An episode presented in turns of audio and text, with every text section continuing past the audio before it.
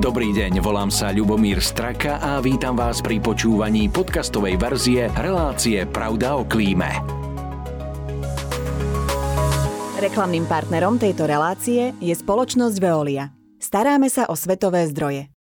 Príjemný deň želám pri ďalšej časti cyklu Pravda o klíme. Ak patríte k tým, ktorí majú radi zlatý mok z hrozna, viete, že jeho kvalita každoročne závisí od mnohých podmienok, ktoré však dokáže z veľkej časti riadiť len príroda.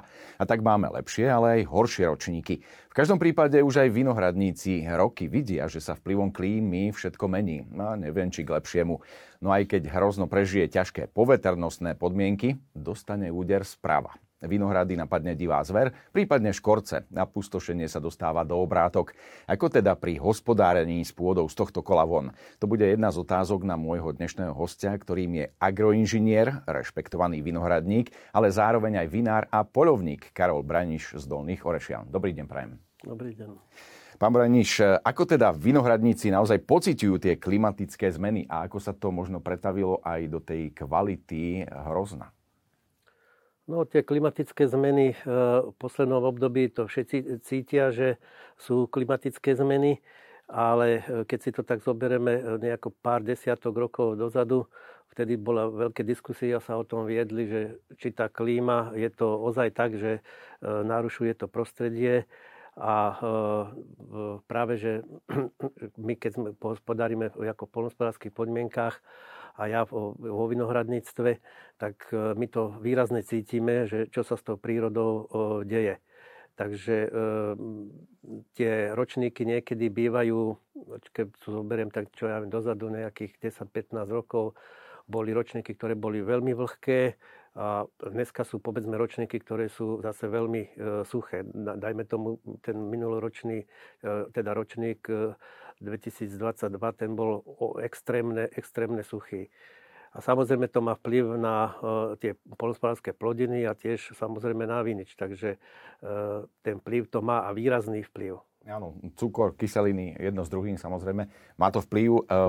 Dá sa už dnes povedať, aký bude tento rok, rok dvetisícdvadsaťtri? Či bude potenciál na archiváciu napríklad? No to sa, to sa takto, to je ešte skoro, to sa nedá ako predpovedať, ale už vieme, že tá klíma nás veľmi ovplyvňuje, takže sú tie ročníky, čo sa týka, dajme tomu, na červené vína, sú vynikajúce, že je na podporu kvality. U bielých je to trochu horšie, lebo zase nám chýbajú potom kyseliny. A celkové, keď sa to tak zobere, že my sme teraz v takej dobe veľmi zaujímavej, že nám, nám, nám tá klíma teraz vinohradníkom a vinárom praje z tohoto hľadiska.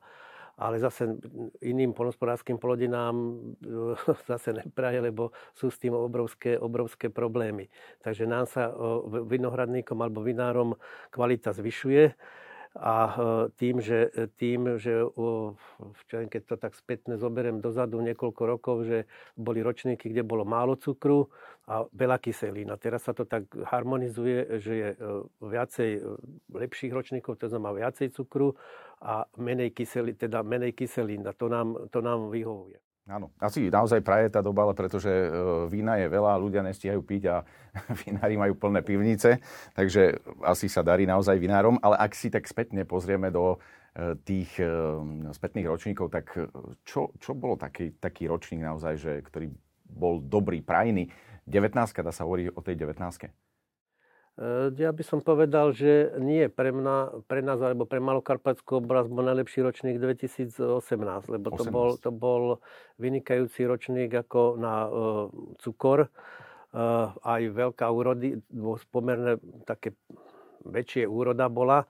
A napríklad, keď to zoberiem s vlanajším rokom, tak e, bola kvalita, ale, ale v Malokarpatskej oblasti chýbala voda a to hrozno enormne trpelo a tým pádom pri zbere sme nedosiahli také hektárové úrody, aké by bolo o, treba. To čo ja, ja konkrétne u mňa, ja som mal polovičné, polovičné úrody po, v porovnaní s, s minulými ročníkmi. Takže, ale zase to, to je to, že keď ja vyprodukujeme kvalitné hrozno, e, povedzme, naša rodinná firma to hrozno predá, lebo všetko nevyrobíme ako víno a pre mňa je rozhodujúce množstvo, ani nie akože kvalita, ale ja tú kvalitu musím urobiť, lebo odo mňa to hrozno kúpuje napríklad firma Stanko Mrva a s ním už spolupracujem roky a tam je jednoznačná kvalita, tam, tam tá kvalita musí jednoducho byť. Áno, samozrejme. A vy ste spomínali vodu. Ak sa bavíme o tej vode, je dnes tá voda naozaj variabilná každým rokom? Alebo ako sme s ňou dnes? Je jej dostatok vždy na tom mieste? Aj napriek tomu teda, že, že ten vinič si častokrát dokáže poradiť s tým, keďže má, koľko je to, tridsať až päťdesiat metrové korene, koreňový systém? To, sú veľ, to je veľmi dobrá otázka, ale vrátim sa ešte k tej predchádzajúcej. Lebo vzhľadom na to, že ja vyše štyridsať rokov fungujem alebo hospodárim v jednom katastri, respektíve Horné a Dolné Orešany, tak za tých štyridsať alebo štyridsaťtri rokov to viem veľmi dobre posúdiť, že odkiaľ, odkiaľ a kam sa to posunulo jednoducho, alebo čo sa tam udialo. A napríklad taká príhoda ma teraz napadla, že ako tedy som mal dvadsaťdva alebo dvadsaťtri rokov a to bol začiatkom osemdesiatych rokov, a e, bol som, vtedy boli vinárske závody, e, Pezinok a bol som pri predaji hrozna a priviezli tam hrozno e, z Čachtic, ktorá dnes Čachtice, to je akože vychýrená e, oblasť, alebo by som povedal rajón e, čachtický, tak, a to hrozno malo e, cukor, tak to sa podržte, desať, desať alebo desať, to medzi desať a jedenásť, ale to jedenásť jednoducho nemalo, to malo tých desať spravodlivých. Ale dneska tých Čachtice m, sú tam, kde sú jednoducho a to, to, je, to je ten rozdiel, to je tá klimatická, tá klimatická zmena. A napríklad u nás, lebo ja mám vinice v dvadsaťstupňovom svahu a to je iné hospodáriť v dvadsaťstupňovom svahu ako na rovine. A tam je problém s tou vodou, ako ste vy hovorili. To znamená, že ja všetko robím preto, aby sa na tom, že keď padnú tie zrážky a tie zrážky, to nie je tak, ako vola kedy, že pršalo, čo ja vím, celý deň alebo pol dňa a že pekné pomaličky, až voda siakla do tej, po tej, do tej vrstvy pôdneho profilu, ale dneska to je tak, že príde mrak, jednoducho z mraku sa vysype nejakých šesťdesiat milimetrov zrážok a všetko otečie a je vybavené. A da, darmo, svahu sa predpokladá, že to otečie. Darmo si to niekto dá, že však šesťdesiat milimetrov napršalo, keď voda jednoducho otekla. Všetky tieto S, tý, s týmito problémami my musíme akože zápasiť a zvlášť jak, ako na ten dvadsaťstupňovom svahu, tam je to celkom iné, to vinohradníctvo ako na rovine. Takže my musíme mať vinice zatrávne, lebo tam ide aj, sa týka aj pôdna erózia. To som chcel sa spýtať, či vodozadržné nejaké opatrenia protierózne, keďže dnes je veľa takých aj špeciálnych bylín tráv, ktoré sa, niekedy sa to kosilo, dnes sa to výnimočne sadí okolo toho vinohradu, aby to tú vlahu držalo. No presne, to je o tom, že keď, no ale sú tie rozdiely. To je, to je, že keď je vinica na, na rovine, je, sa hospodári celkom inak, ako keď je vinica vo svahu alebo na terasách. A všade musí sa pristúpiť individuálnym prístupom k tej danej vinice. Aj, aj rozdiel je aj medzi odrodami, lebo niektoré odrody, povedzme, vyžadujú viacej vlahy, niektoré akože menej. A keď už o tom hovorím, teraz e, som si spomenul na takú tiež zaujímavú vec, že ja keď som sadil ten vinohrad, to bolo v roku dvetisíc, tak e, už vtedy som ja e, s tou klimatickou zmenou rátal a e, e, ten vinic, tú vinicu mám vysadenú na špeciálnom potníku, lebo to ľudia málo ktorí vedia, že, e, že vinica sadí tým, že sa najprv musí naštepiť, musí sa vyrobiť sadenice a tie sadenice sa musia vysadiť. A tam veľa záleží od toho, na akom potníku je tá daná odroda naštepená. Obyčajne je to Kober päť bé bé, čo už sú takí vinohradníci alebo vinári, už tomu trošku rozumejú, ale my máme nejakých desať odrod potníka viniča. Každý ten potník viniča sa ináč chová k tej odrode, k tým prírodným podmienkam. A, a tam, vy ste stavili na ten odolnejší. A, a ja som presne tak, ja som stavil na jednu odrodu, volá sa to ká jedna a a tá ká jedna znáša štrk, výsušné podmienky, kamenité pôdy a menej výživné pôdy. Takže ja to mám naštepené, ten vinohrad na, na tomto potniku ká jedna a som akože spokojný. Keby som to bol, povedzme, naštepené na tej Kober päť bé bé, jak sa obyčajne, to je okolo sedemdesiat až osemdesiat percent sa týchto sadeníc štepí na tento potník, tak by som mal iné problémy v tom, v tom svahu. Takže tá vaša ká jedna celkom pekne preveslovala až tými rokmi, až do dnešných. Takže super, ale poďme k tej vode. Ako je to s tým dažďom? Ten dážď, hovorili ste, že nie je ho možno tak veľa, niekedy je to veľmi obťažné. Napriek tomu, keď padne, asi už nemá tú kvalitu, alebo respektíve zmenila sa aj zloženie tej, tej vody, ktorá padá a ovplyvňuje to kvalitu tých plodín? No, keď čo sa týka toho, no však presne to som teraz myslel na kyslé, na kyslé dažde, že nebude to mať u nás, kyselín potom. U nás tie kyslé dažde sú, ale nie sú až také, také výrazné, ale ovplyvňuje to samozrejme. Ale e, tam sa jedná o ten systém toho dažďu, že e, aby na, za nejaké časové obdobie krátke nepadlo veľa vody, a, alebo za dlhšie časové obdobie, aby padlo to isté množstvo vody. Takže aby tá pôda to e, stačila akože vsiaknúť a aby to absorbovala.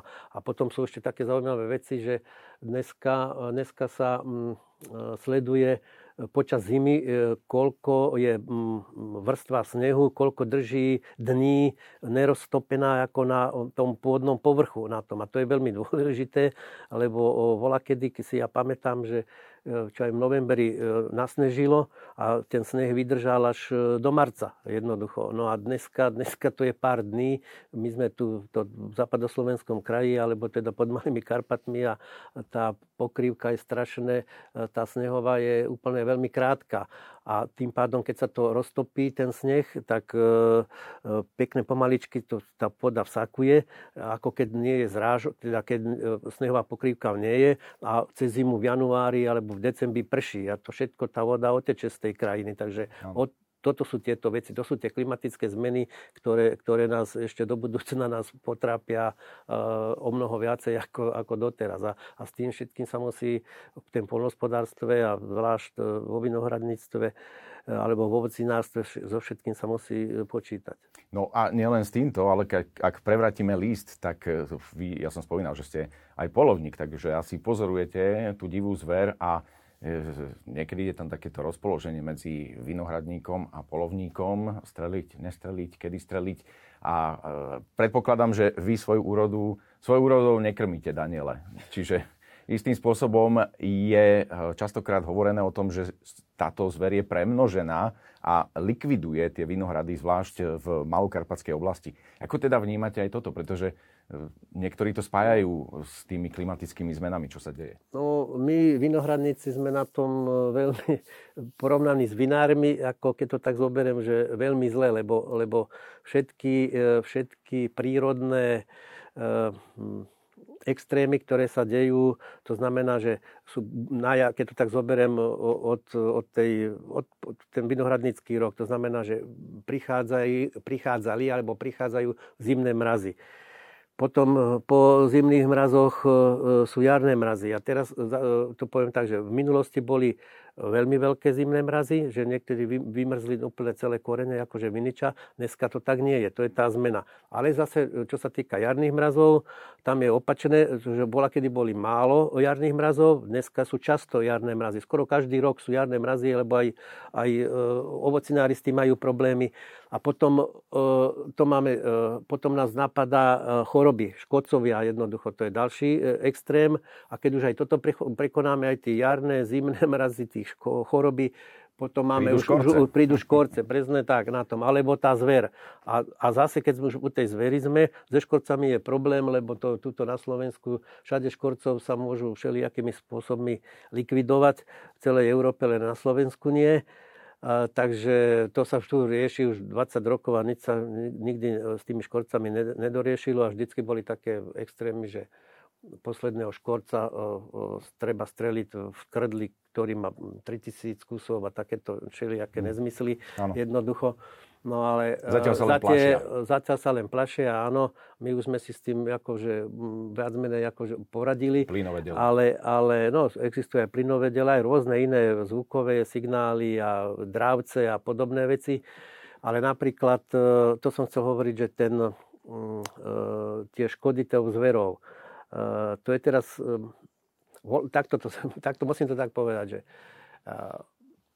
na tom istom katastri za tie roky, čo som tam, som si nevšimol, že by zver robila nejaké extrémne škody, čo ja viem, keď zoberiem, že vyše štyridsať rokov tam hospodárim, tak po tej, revolúcii, po tej revolúcii sa to tak začalo tie škody tá zver robiť, ale dotiaľ nič nebolo, neviem, neviem si to akože vysvetliť z jakého dôvodu. To ale tak ale, na ale e, keď tak nad tým všetkým som premýšľal, jeden dôvod by sa predsa našiel, a to teraz poviem tak na rovinu, že od malých, od Bratislavy, od Rače až po Orešany boli všetko vinice, to bolo všetko obrobené, všetko to malo svoj význam a tam neexistovali ako dneska, že existuje tri hektáre vinohradu, dva hektáre šípok, dva hektár vinohradu, štyri hektáre náletu nejakého šípky alebo lesný nálet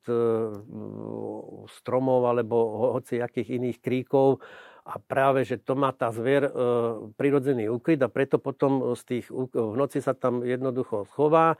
Alebo opačne, e, tak som to chcel povedať, že e, cez deň e, je schovaná v tých, e, v tých húštinách a v tých kríkoch a, a v, tom, v, tom, v tom nálete. A e, cez, e, cez e, noc pekne vychádza a požerá nám potom to hrozno. A zase, keď už hovorím o tom, e, lebo aj v Za, tie, za tú klimatickú zmenu, čo existuje, už tie studničky, čo boli volakedy po vinohradoch a čo tiekli nejaké potvočiky, to všetko je vyschnuté a tá zver jednoducho tej chýba voda. A, a teraz sa, ona sa takisto prispôsobuje, jak sa my prispôsobujeme, alebo človek sa prispôsobuje. A on ide bližšie k ľuďom, ž, ž, požiera to hrozno, lebo to je pre nov akože nie len potrava, ale aj za, hasí si smet tým pádom a, a najväč, najväčší taký problém je, že je kopo, tá zver je rozmnožená, kopuje dan, danielov, vysokej zvery alebo srnčej zvery a toto nám všetko robí problém. Možno tak k záveru by som sa rád ešte dotkol takej témy. Hovoríme tu o tom všetkom, čo postihuje samotný vinohrad, klimatické zmeny. Na druhej strane je ale dôležitá aj otázka toho, ako vy sám riešite možno zníženie uhlíkovej stopy, možno zníženie emisí, zníženie pesticídov, herbicídov, keďže aj tí vinohradníci istým spôsobom tvoria istú, istú ekologickú stopu. Ako je to u vás? Asi nestrekáte pomarančovými šupkami a škoricou ako bio? Uh, to je, to je, toto je téma na dlhšiu, dlhší rozhovor, lebo to si všetci myslia, že keď je bio, že, že to je to bio, ale ono to tak bohužiaľ Áno, nie, nefunguje. Úplne. nefunguje. To záleží od toho, ako sú registrované tie prípravky. A voľa kedy, čo, čo ja viem, že sírnaté alebo mednaté prípravky boli chemikálie, dneska sú to listové výživy. Takže aký je tam akože rozdiel. A potom aj to bio, keď bolo to v sade alebo vo vinici a tá bola v tom, v tom procese čo aj dvadsať alebo tridsať ročnom a teraz sa to zlikvidovala tá vinica, vysadila sa tam nová a, tie, a tie, tá pôda bola tak nasáknutá e, s, s tými mednatými prípravkami, s tou meďou alebo s tou sírou, že tie sadenice ani nechce, nechcú rásť jednoducho. Takže to celkom až tak nie je. Že, e, ja to be, beriem tak, ako že treba všetko s rozumom. To znamená... E, Rozumný, rozumný, rozumná ochrana, tak by sme to mohli povedať. A rozumná ochrana znamená to, že nebudem to striekať desať dvanásť krát, jedno, ale stačí to ostriekať vtedy, keď sa to má. To znamená, že vtedy toho škodcu treba zasiahnuť, keď je, má to najcitlivejšie vývojové štádium. A na to treba, aby človek Pozdaj bol študovaný, jednoducho, aby, aby to mal tie choroby a tých škodcov naštudovaný celý ten vývojový cyklus a podľa toho akože zasiahol. To znamená, že ja bežne striekam vinice štyrikrát. Keď je ozaj zlý rok, tak maximálne päť. Ale keď sa pýtam, akože keď to zeberiem to z bio, to bio sa striekam možno, že aj štrnásťkrát. Takže no... No treba vedieť rozlíšiť, častokrát ten vinohradník, vinohradník v úvodzovkách nevie rozlíšiť medzi tými chorobami mučnatka, perenospora, toto, toto, to, všetko do jedného mecha a e, veľakrát je to no možno inak, aj o tom. Inak ešte, napríklad, keď hovorím o tej klimatickej zmene, čo sa týka, dajme tomu mučnatky, lebo najväčší nebezpeč, tak najväčší škodcovia nám robia vo vinice mučnatka a perenospora. Perenospora vtedy, keď je vlhko, to znamená, keď sú vlhké ročiny, keď vtedy máme problémy a keď je sucho, a suchý ročník, tak sa tešíme, nemusíme toľko striekať proti mučnatke, lebo mučnatka potrebuje, potrebuje teda mučnatka, jej nepriateľ je nízka vzdušná vlhkosť. Keď je nízka vzdušná vlhkosť a dlhé časové obdobie, tak tedy nám to práve, že nemusíme striekať, že, že mučnatka vo vinohrade nevie, lebo tá nám vie strašne veľké škody urobiť. Áno. Pán Braniš, veľmi rýchlo sme naplnili dnešný čas. Ja vám ďakujem za to, že ste prijali moje pozvanie. Sú to zaujímavé témy, verím, že k niektorým sa ešte vrátime. Verím teda, aby tých škodcov bolo u vás vo vinohrade čo najmenej a teda aj nech sú prázdne pivnice, ako sa hovorí na Slovensku, lebo najlepšie víno je víno, ktoré je predané. Ďakujem ešte raz, ďakujem aj vám za pozornosť a teším sa na vás pri ďalšej časti cyklu Pravda o klíme. Reklamným partnerom tejto relácie je Veolia Energia Slovensko.